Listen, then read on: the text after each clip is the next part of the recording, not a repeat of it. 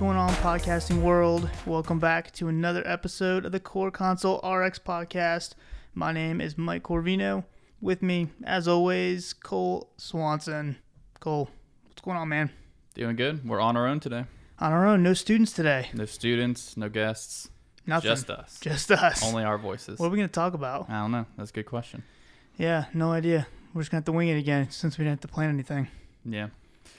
I'm getting the hang of this whole uh, pharmacist thing, I think. Yeah? Yeah. Settling in. First uh, full week as I a guess really licensed full, pharmacist. full month, I guess, now. Yeah, when did you? Yeah, I guess we A you license on the uh, 25th of June. Oh, has it been so that long? tomorrow is the month anniversary. Hmm. Should give myself something. Yeah, you should. And I also should figure out what month it is and date because I thought it's only, it feels like it's only been a week. Yeah, it's been a crazy month. Yeah, it's been quick. I learned that I just love, love dealing with the general public. Oh man, don't we all? They are the best. The uh, have you had a lot of problems with the Valsartan uh, recall? Oh, it's been a pain. Yeah. Yeah, mostly just answering questions. I mean, we're refunding people and taking meds and just having to explain, which I don't know a whole lot about how strong the correlation is to cancer or whatever. But Yeah, I haven't I, looked. I, I just you know tell people, no, it's no big deal. Don't worry about it because there's nothing they can do now anyway. right, You know, and even already- even the CDC is saying don't stop taking the medication. If if it, you were on one of the recalled manufacturers, Right. still take it until you can get it switched to something different. right. That's So- what they said. But um, but then we, our company, was kind of recommending that people stop it. So now I kind of have to fall in line with that. But if they're worried about it, then I'm like, yeah, CDC said don't worry, you can still continue taking it. So it makes them feel better. That's interesting. They said to stop because to me, Yeah. if you stop it, what if something happened? What if they have some sort of it was all kind of unclear. I think that the point was that they need to get it switched, mhm. But yeah, they, Yeah. yeah. I don't know. It's been it's been not as bad as I thought it was going to be. Um, I, I It guess was more like just two or three days of bad, and now it's just a few extra people. Well, what's good is I think like this usually doesn't happen, but they were so good about getting all the information to everyone, Mhm. where instead of us having to call all the physicians and let them know, Right. it was like they were sw- sending over prescriptions to switch Right. their patients So the anyway. ph- physicians knew, which was good. It wasn't us calling and having to convince them to Mhm. switch everybody from Valsartan to Losartan or the um, birthday cake smelling Olmesartan. it is a, that has a little bit of a birthday cake smell to Yeah, it. Yeah, some doesn't it? people like it. I don't, I don't like it. Yeah, not a fan. No, not at all. But um, yeah, so it hasn't been as bad as I thought, but it definitely uh, definitely has caused some confusion, and you know I think especially some of our elderly patients have been a little bit concerned because they've been used to this one medication Yeah. for so long. Now we have to switch them. And My grandma takes it. did she? Oh yeah, Was she um, one of the ones that was affected? I think so. Yeah. And I told my mom. She's like, "Yeah, it's probably fine." okay, mom. Uh, Mrs. Swanson. Yeah, yeah. She always knows. Yeah. I like it. That's good. She's probably fine. I love that. ah, nothing bad bad came from something like that. Yeah, yeah.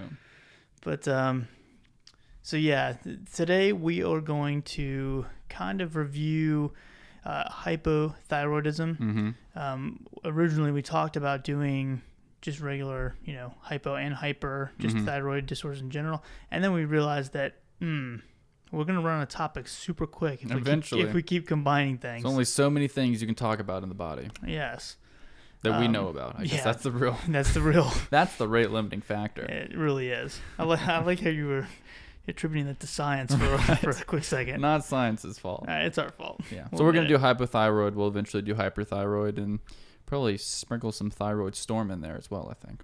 Sounds good to me. Yeah.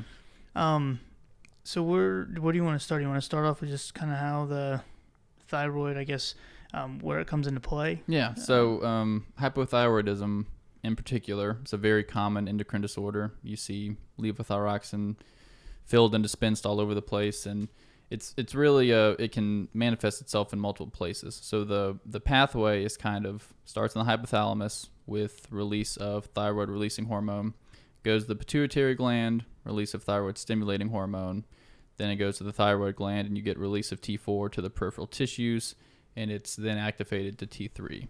There's a negative feedback loop to the pituitary gland and the hypothalamus to say, hey, stop um, giving out your hormones. We're, we're doing good down here. And, or when you don't have enough down there, then, hey, hypothalamus, pituitary, you need a little more. So Send us some more T4 send and us some more T3. T4 and T3. kind of the, the basics of it, I guess. And uh, Dr. Brian Gilbert, I see on the uh, Instagram comments, he's saying uh, to do um, the Oh, yeah, um, we'll talk about it. coma as well, which we can. It'll be in there for sure. Everyone just presents with a coma, right? Yeah, everybody. you got hypothyroidism. yeah, you got boom, a coma. coma. Yeah. No, but Yeah, uh, we'll, get to we'll talk about that. And, Myxedema coma is kind of the worst case scenario when it comes to hypothyroidism. and I did see it enough- once on on a rotation. Yeah, I heard about that. Yeah, I did. Interest was the person in a coma? They were. I know they were. Yeah. Which they. I don't think they actually no, were. they don't. Yeah, Yeah, they, they, they typically it's more like delirium than an actual. It's a little little mis uh, Mis- misleading. Yeah, definitely is. But um, and then also, uh, did you mention how iodine um, plays a role? Go on. Um, so you know, iodine gets brought into the actual thyroid, and that's one of the uh, factors that plays a role in actually producing. Um, it binds with the uh, thyroglobulin, and then that's um, kind of downregulates and, and releases the T4, T3 um, eventually from the thyroid gland itself. But um, the iodine plays a role because that's how we treat um, when we're trying to do if we have like hyperthyroidism when we're Mhm. doing ablation we'll do I, uh, radioactive iodine hmm um, and you know it can come into play there but uh, iodine does play a role in the thyroid which is really the only place i think of I th- that's all I'm in aware the of. body Which it, it's interesting because we have a lot of. It seems like we have a lot of hypothyroidism compared to the rest of the world. We really don't, and the reason is uh, table salt. Hmm. You ever wonder why it says I- iodized and non-iodized salt? It's because they said just like um, fluoride in the water, we're going to add iodine to the salt, and uh, it helps convert. I think it helps convert T4 to T3. Don't quote me on that. C4t3 you're right You think that's what it is? Okay, I think that's it's what get, it is. well it's getting it's it's producing t4 and then i guess the t4 uh, releases an extra iodine and that becomes t3 Yeah. Okay. Uh, either way, it uh, promotes thyroid levels, and that's why uh, the risk is lower in America. So if you have it, um, frequently it's autoimmune. A lot of times it's Hashimoto's thyroiditis, but in other parts of the world it can be because of an iodine deficiency, because they don't, um, you know, put iodine in their salt. right um, So I was actually I had to go buy salt for the first time in like, I mean it's got to be three or four years, because you get those big tubs and you know it lasts forever, about thirty eight cents for a tub of it, and I was like, well, what do I do, non iodized or iodized? Because I feel like my thyroid's fine. Do I need more? never know I went with iodized. i don't think i've bought salt ever in my whole life Really? yeah i don't put it on stuff I know I shouldn't. No, it's not. It's not even like that at all. Like, like I'm oh, so healthy. It's just, I think whenever I was doing the the MMA stuff, I Mhm. got so used to eating bland food Mhm. that that's just what I eat now. Man, so I've never even thought about putting salt on something. I love steamed broccoli. It's got to have a little salt on it. I, I, I, I sure gotta sprinkle some from salt a restaurant, it's probably really good. I'm Yeah. sure it has it on there. It's uh, it's totally not recommended, but I I definitely sprinkle salt on stuff. I hear you. So my thyroid's doing great.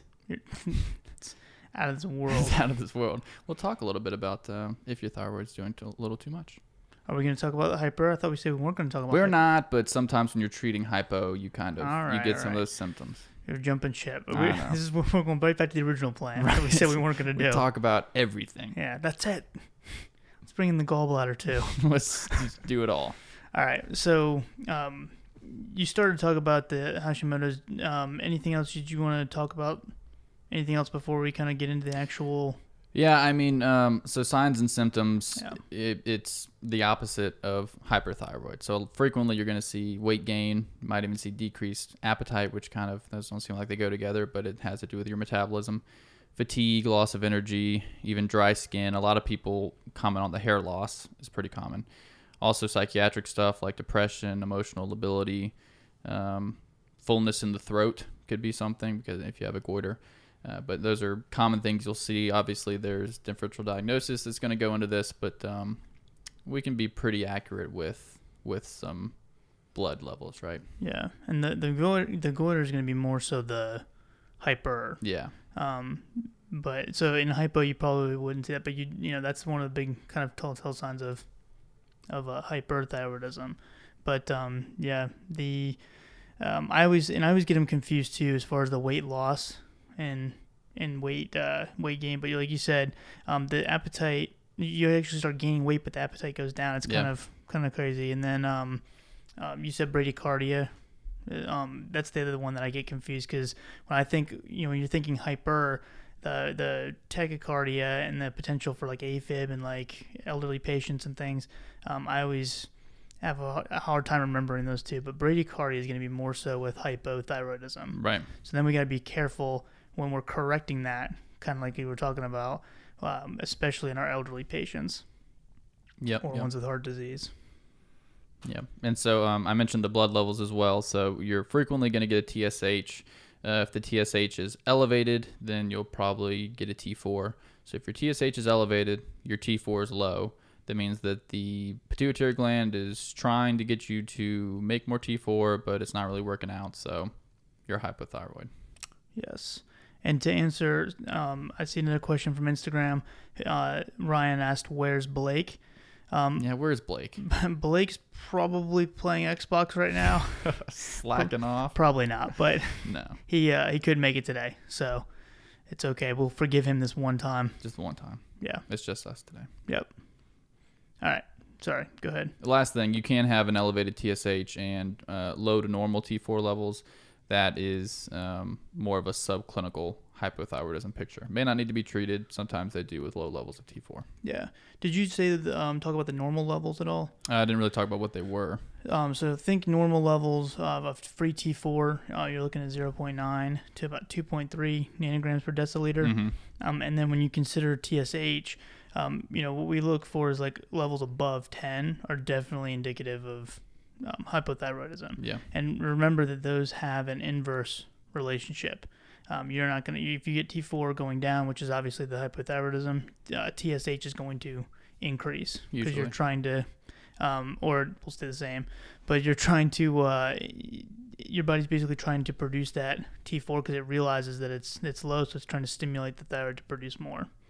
But that's another thing that can potentially get confusing. Yeah. And I think there can be abnormal presentations where you have like a normal TSH or even low if it's like a central Exactly. If the pituitary is right. involved, if that's then, what's affected. yeah, absolutely. Then you did, then you would definitely bring in T4. Right. Um, pregnancy, they definitely look at T4. Yeah. Pregnancy. I don't think we'll talk about that too much, but um, you're going to need a lot more Mm-hmm. Higher thyroid hormone, doses. basically. Yep. It's kind of the idea there.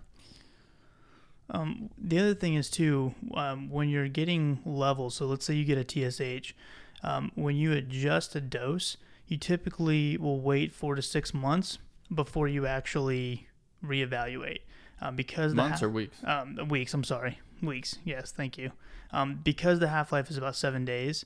Um, in order to get to steady state, you're thinking about five weeks. You know, so four to six is a good range to put you in a, a safe, um, safe area as far as getting an accurate reading. Mm-hmm. Um, but you don't want to get the TSH level like a week after you switch doses. It's Right. probably not going to be Not accurate. going to be accurate. And normal reference range is around 0.4 to like 4.2. I think that's kind of debatable, but um, Yeah. generally. So if it's high, that's where you're getting the T4. And I don't think they standardly get T3s. I don't really think that that serves too much of Yeah. a purpose. Yeah, they don't usually get T3s um, unless it's a very like specific. Right. Maybe if they're um, resistant and they think that it might be an issue of converting T4 to T3, so they want to add on leothyroid, and I think they Mhm. might get a T3 in that case. Yeah, we'll and we'll talk about that too. Um, do you want to start off with uh, levothyroxine? I guess. Yeah. The, the gold standard So what do you treat uh, hypothyroidism with? levothyroxine T4 Yep. synthetic T4. Um, the the thing that I guess caused a lot of confusion is instead of having one manufacturer that Mhm. made levothyroxine, um, there was four brand names. Mm-hmm. Um, now there's uh, a fifth one that's a capsule form that's a little bit easier to distinguish, but there was four brand name tablet forms. So they had the brand name Synthroid, they had brand name Levoxyl, they Mhm. had Unithroid, and they had Levothyroid. Um, and then they were all levothyroxines. Uh, and typically, when we think of switching to a generic medication, we think of them as being Right. very accurate, and we don't worry about it. We just switch them to generic. Right. The problem with levothyroxine, if you think about it, it's one of the only medications that we have that their dosing intervals. You know, you're talking. You could have a dose that's 75 micrograms, and then another dose that comes stock as an 88 micrograms. So you're talking very, very small amounts Teeny of tiny. changes can can change levels. And so when you're talking about tiny variances in the uh, going from generic to brand, um, it can actually affect the level. So that's what they were worried about. They didn't want someone being on Synthroid, getting their TSH stable, T4 stable, and then being switched to a different generic that was like the generic of Levoxyl, let's say, and then all of a sudden those levels were no longer uh, level, you know, no longer accurate. So that was a big deal for a while. You were had a lot of patients who were uh, very much stuck on one particular brand, Mm-hmm. and you would not change that for the generic, or you would get an angry phone call. Right. And, uh, you know, we'll get a lot of questions from patients saying, hey, I was taking the brand. This is just generally for anything. Taking the brand, now I'm on the generic, but, you know, they want to stay on the brand because that worked better for them. So you've got to explain to them that it's bioequivalent, bioequivalent and all that kind of stuff. But this is one case where, yeah, if uh, the brand may actually matter. and there is a there is a particular uh, generic manufacturer that does um, make an equivalent generic to all four products. So they've actually had it tested um, compared to all four. Um, that's the Mylan brand. Um, that one is considered equivalent to all four of them, but it's the only one that's like that. Um, and then they have Lannett is equivalent to three of the four. Um, but if you're ever like trying to figure out if the brand that you have is the actual generic of let's say Synthroid and not Unithroid, um, then you can look at the FDA's Orange Book, which is something we I think Mhm. in 2018 kind of forget it's available. Um, it's conveniently available online now instead of the gigantic Orange Book So sitting on the shelf. It's probably not orange anymore.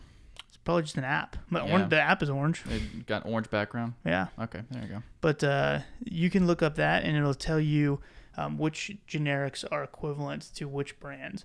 So things like um, diltiazem, Mm-hmm. you can use it for that, and it'll tell you they use AB ratings. So it'll say like AB one, AB two, and you can match it up with the brand name. That way, there's no confusion, and you can double check yourself. Yep. So that's T4. And uh, standard dosing, if you just wanted, you know, general dose, a lot of people go with 50 to 75. Um, might even go up to 100, but you can do a weight-based dose, which I think is in the package insert, uh, at about 1.7 mics per kg, and that's just for uh, that's mild hypothyroidism for a standard patient that is doesn't have cardiovascular disease and is under 50 years old. We should also say that this is most common in females as well. It is, yeah, and that's when you, when you're using kilograms to measure the dosing. Keep in mind it is ideal body weight. Okay, yeah, good Um, point. uh, So if you have an obese patient, you're not going off of their actual body weight. Yeah. So you have to do some math real quick. Yeah, and initial dosing shouldn't exceed about 300 mics per day. Yeah. Um, the other thing is, you know, a lot of patients may be fine to just start off on a start off on a smaller dose. So especially think adults, even adults less than 50 um, who have heart disease, you can probably realistically start them out around 25 to 50 Mm-hmm. um, and then safely move them up from there. Um, you know, you move them up 12.5 to 25 mics uh, each six to eight week period, Mhm. and that way you're not running the risk of um, causing any kind of arrhythmias or anything like that. And then, especially when you get start getting over 50 or over 60, um, you know, you, you can kind of follow the same logic, um, and then you would want to use even more caution in the heart disease patients in that group, that age group. Yep. And that's standard dosing. Severe hypothyroidism, you're going to get different stuff, even subclinical hypothyroidism. Um, Lexicomp's a good resource, or the Yeah. package insert if you're wondering what dosing you want to start with. So that's levothyroxine. So that's T4. There's also T3, and that's liothyronine. And there are a couple of brand names for that. Cytomel is probably the most common. There's also Triostat. Uh, standardly, we don't need to give patients T3. Just if you're, you know, primary care and you're treating somebody for a regular case of hypothyroidism. Uh, but there are certain cases with resistant patients where you might want to combine them. Yeah, and, th- and it's one of those things that the guidelines. So the guidelines don't really recommend T3 because all the the data that we have, um, you know, these big meta-analyses that have compared the T4 by itself to T4 plus T3 always end up having like the same results. We don't see a difference, so why give two drugs? We can give one. Um, I will say though there was a secondary analysis, like a subgroup analysis, where there was this certain like polymorphism uh, that was present in these patients um, when it, in regards to T4, and it was a way basically that they responded to being on just the plain levothyroxine. And in those particular patients, it does seem that uh, it's possible they may benefit from T3 as well. Um, you know, the other thing to keep in mind, let's say you have their levels completely set, they're good, you know, on paper, they look fine, but they just come up to you and they're saying that they just don't feel right, Mhm. they're tired, they may be, you know, you know, basically describing like depressed types symptoms. Um, one thing to consider is, you know, when we think about like the STAR D trial, one of the step three procedures that they did was give them Cytomel T3, and it was effective in some of the patients in that group. So that's one thing you could consider is if even if the patient is normal thyroid levels, um, but just not quite feeling right, you could consider T3 in that patient as well, um, and just really closely monitor them. Yeah, and some other places to consider it would be if they have impaired GI absorption. Uh, it has kind of a quick turnaround, a short half life of about 12 to 24 hours, so dosage adjustment's really easy, um, or at least you can do it quick more quickly than with uh, T4. Or if you think peripheral conversion from T4 to T3 is impaired, then you might want to supplement with some T3 and combine them. But it's really it's not meant for a sole maintenance therapy. It's supposed to be combined with T4 if it's used. Right. Um, and I think we should mention too, um, when you're taking T4, so levothyroxine, um, we didn't really mention. I, I don't believe you mentioned um, actually taking it on an empty stomach. Yeah. Um, making sure we typically always used to say the morning. Right. Like, always take it in the morning. Take it 30 to 60 minutes before breakfast. Take it by itself with a glass of water. Um, you know, don't have it with milk or anything like that. Don't take it with any other meds. Um, so that uh, all still true. However, there is evidence now that shows that it's okay to take at night. hmm Um, we just want to make sure that it's four hours after the last meal, so you can get close to having an empty stomach, and you still want to separate it from um, taking it with other medications. Right. Or food. Yeah, especially things that are like the multivalent ca- um, cations, Right. so magnesium, calcium, iron. You know, things that are found in like antacids. Yep. Uh, you want to make sure that you're separating them so they will bind and not allow you to absorb the levothyroxine. So you're going to be on whopping doses of T4, but uh, you're still going to be hypothyroid because Yep. you're not absorbing any of it. Yes, and um, we did. You mentioned the adverse effects a little bit, um, but keep in mind if we go slow with the dose, um, we probably will be able to avoid a lot of those. There's some people who can take levothyroxine and be completely fine. Right. Um, and I know we're not really going to get into pregnancy guidelines, but this is just a side note because I've had a few people ask me like, "Well, is it safe in pregnancy?" Um, if we go by the old pregnancy categories, it's actually category A, which is you know The safest. the safest. Yeah, well, you don't really see too many of those. Which I, I think until they have like, um, I think they have to look at it with each medication and take the category away. I think we're allowed to use them until they've done that Yeah. with the medication. Well, right? and I think it's the new drugs are the ones that don't have right. They don't those have them. categories. and they're going back and doing some, but I don't think they've done very many. So if Yeah. they haven't, we can say category A. and We're not Yeah. wrong. cool. Yeah, I think It's that's easy my for me. understanding. It's easy for me to remember that. Yes, it's a lot easier. Instead of having to read the whole paragraph. and Right. Why it's not safe. Oh my gosh! I just want look forever. one letter. Yeah, I That's like- all I I, like have the time for. Hey, look, Blake's uh, just joined us on Instagram. Hey, Oh, Blake. It's nice to see you uh, on there instead of being here in this room with us. You we, playing we, Xbox? We miss you. That's the question. That is the question. There is one more thyroid product, and that's the uh, desiccated thyroid. Brand names would be Armour Thyroid, Nature-Throid, or Westhroid. I think people are really kind of getting away from this for the most part, um, but it is a combination of T4 and T3 because they're taking porcine thyroid glands or even bovine, which I had to look up, but that's like cattle, I suppose, cow and oxen and things. Uh, and porcine is pigs, but anyways, good good information to have. Generally, the it's in a ratio of about one to four, T3 to T4. Uh, but when you're combining T3 and T4 for treatment, frequently you'll want to have it uh, at a ratio that's much higher in T4 than T3. So like a 10 to 1 ratio T4 to T3 up to 14 to 1 ratio T4 to T3. So that might be a reason why people are kind of getting away from them. Yeah.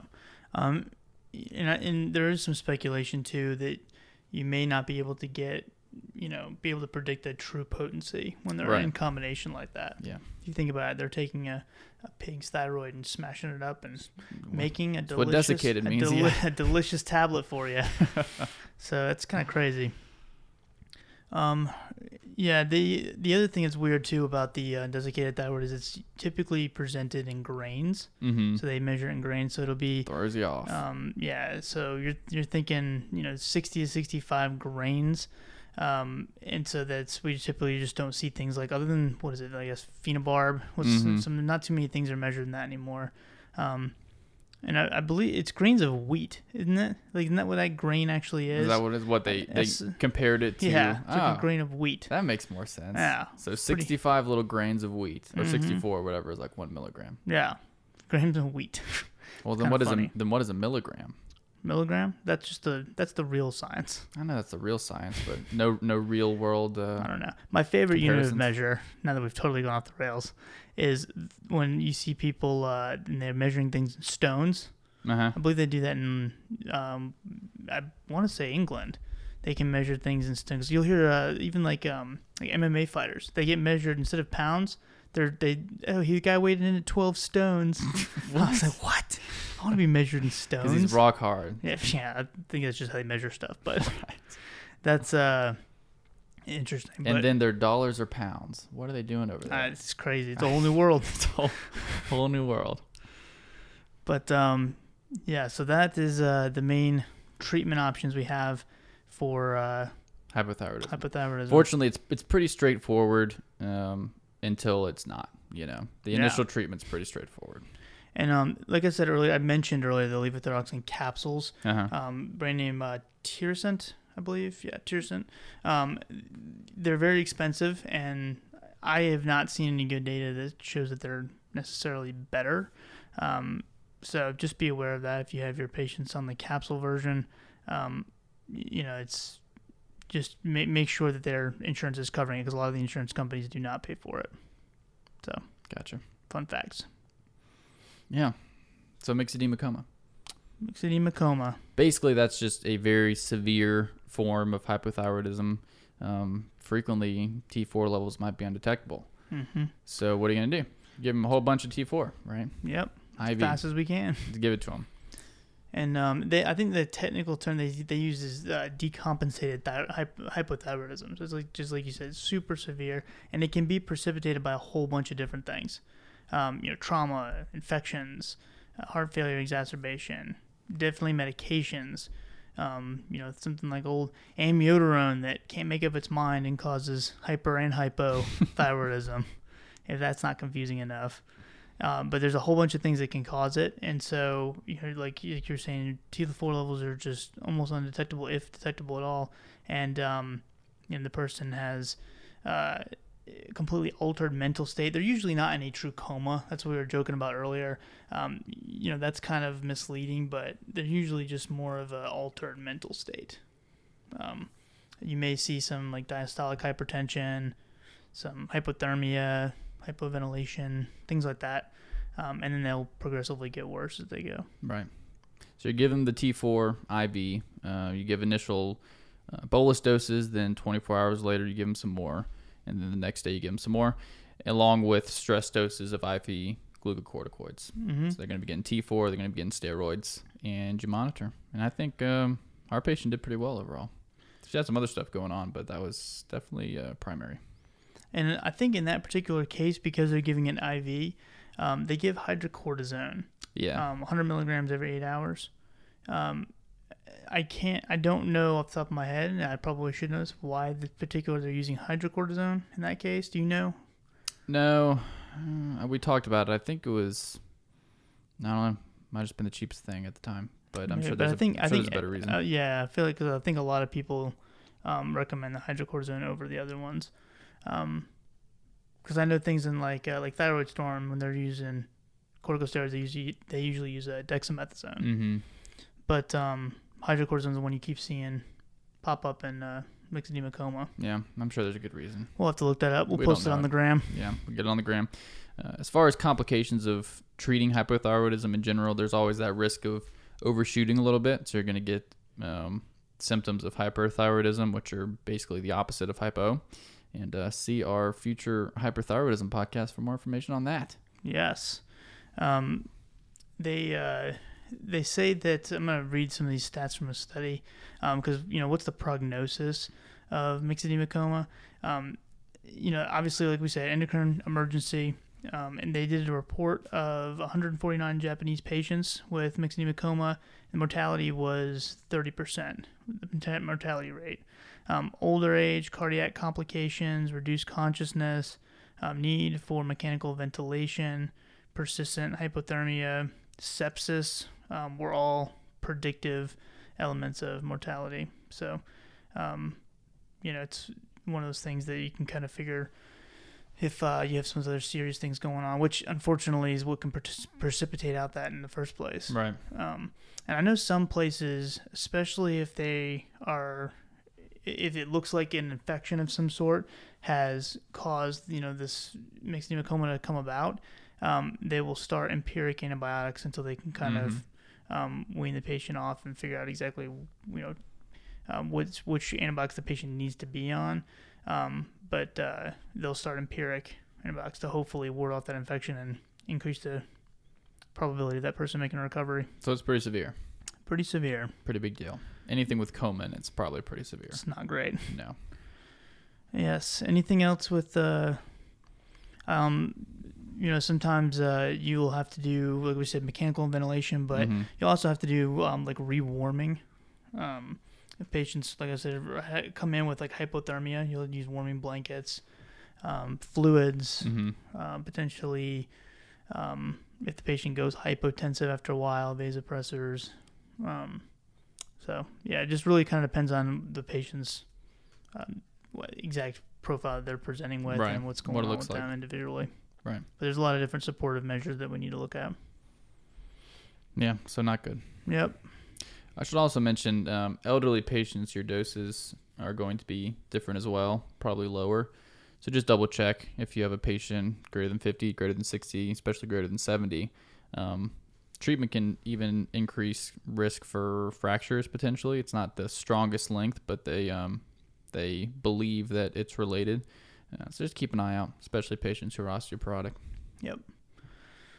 That's hypothyroidism. That's it. Um, real quick, let's uh, since it's almost the end of July already, and let's just run through in case anybody hasn't seen them. Run through just some of the new drugs that have been approved this month. Sure. Want to do that? Sure.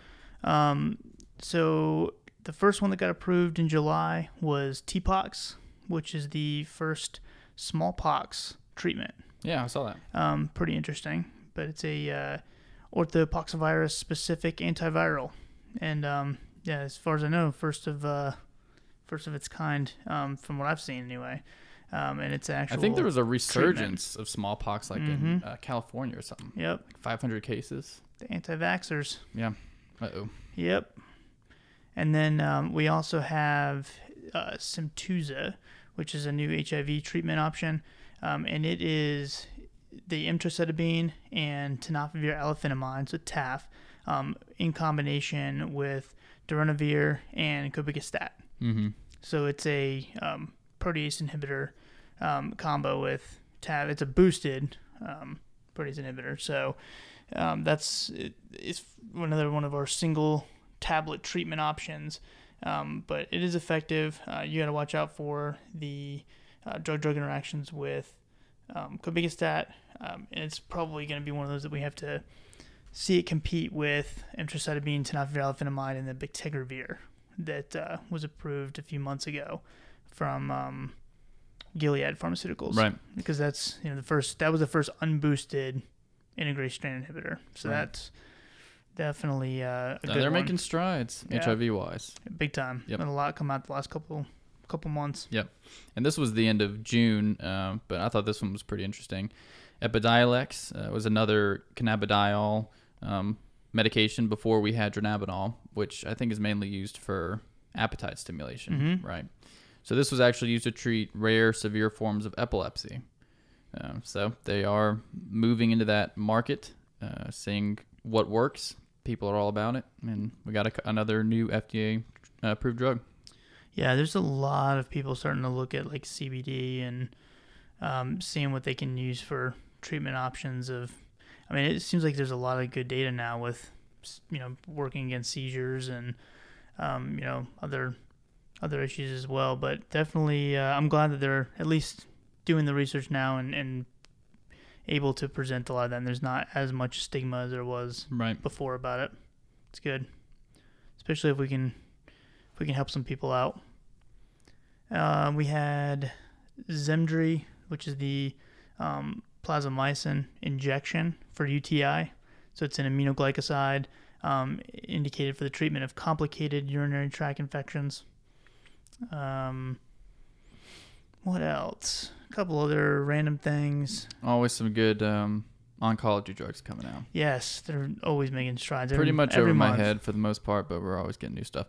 There was a um, Krintafel, tafa, tafenoquine, Yes, the new malaria drug. malaria radical cure for malaria. They say cure; it, it more prevents relapse, um, but it's a Plasmodium vivax malaria cure. Mhm, I think that's that's. I, I don't know. You know, I don't. I don't know enough about it to know if that's going to be you know a humongous deal, but it sounds like a big deal to me. Yeah, I think it's the first like I want to say it's, I heard somebody say it was like the first like new malaria drug that we've had in I mean years. Oh, yeah. So I believe it. Um, that's that's pretty cool. Um, and then uh, yeah, the other one we um, we had this month was the um, Tibsova, which is the acute myeloid leukemia med that's new.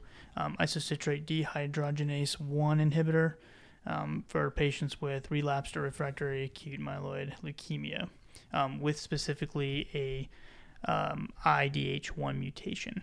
So, like Cole said, that's that's above my head, but Sure, it means new- something new, important. New drug, and uh, it's awesome that they're making such huge strides in the oncology world. There's so much research. You know, how much I mean, you mean crazy drugs are probably on the verge of coming out in oncology. I don't mean, know. It's crazy. Sure, somebody knows. Yeah, I, I, it's amazing. I'm sure. Um, Especially how I mean, just how fast everything's moving. It's- who was the who was great. the oncology pharmacist we had on? uh, Jordan Yeah, but Jordan knows. Oh yeah, I'm sure he's and probably involved in some of it. Yeah. so yeah, he's he's usually on the up and up with that. Cool. All right, man. Anything else we need to go over? That's all I got. Cool. We'll do uh, hyperthyroid at some point in the near future. Mm-hmm. Um, got some guests lined up to uh, hopefully come on here and share some knowledge. You're not stuck listening to us like always. Oh yeah. And um, Some non-pharmacy uh, voices in the house. yes, we for gotta, sure. definitely got to get those PAs, physicians, nurses. Gotta get we got some other people in here. We got can't some be, lined up. Can't be too one sided. Mm-hmm. But um, yes, thank you guys so much for listening and um, you know the support. We really appreciate it. Uh, if you do like the podcast, please leave us a comment or a rating on iTunes or wherever else you listen to it on. It really helps us out. Um, check us out on Instagram or any of the other social media platforms. If you have any questions or concerns, feel free to email us. You can message us on Facebook, Instagram, whatever you want. And we will hopefully get to talk to you guys soon. Have a great rest of your week. Later.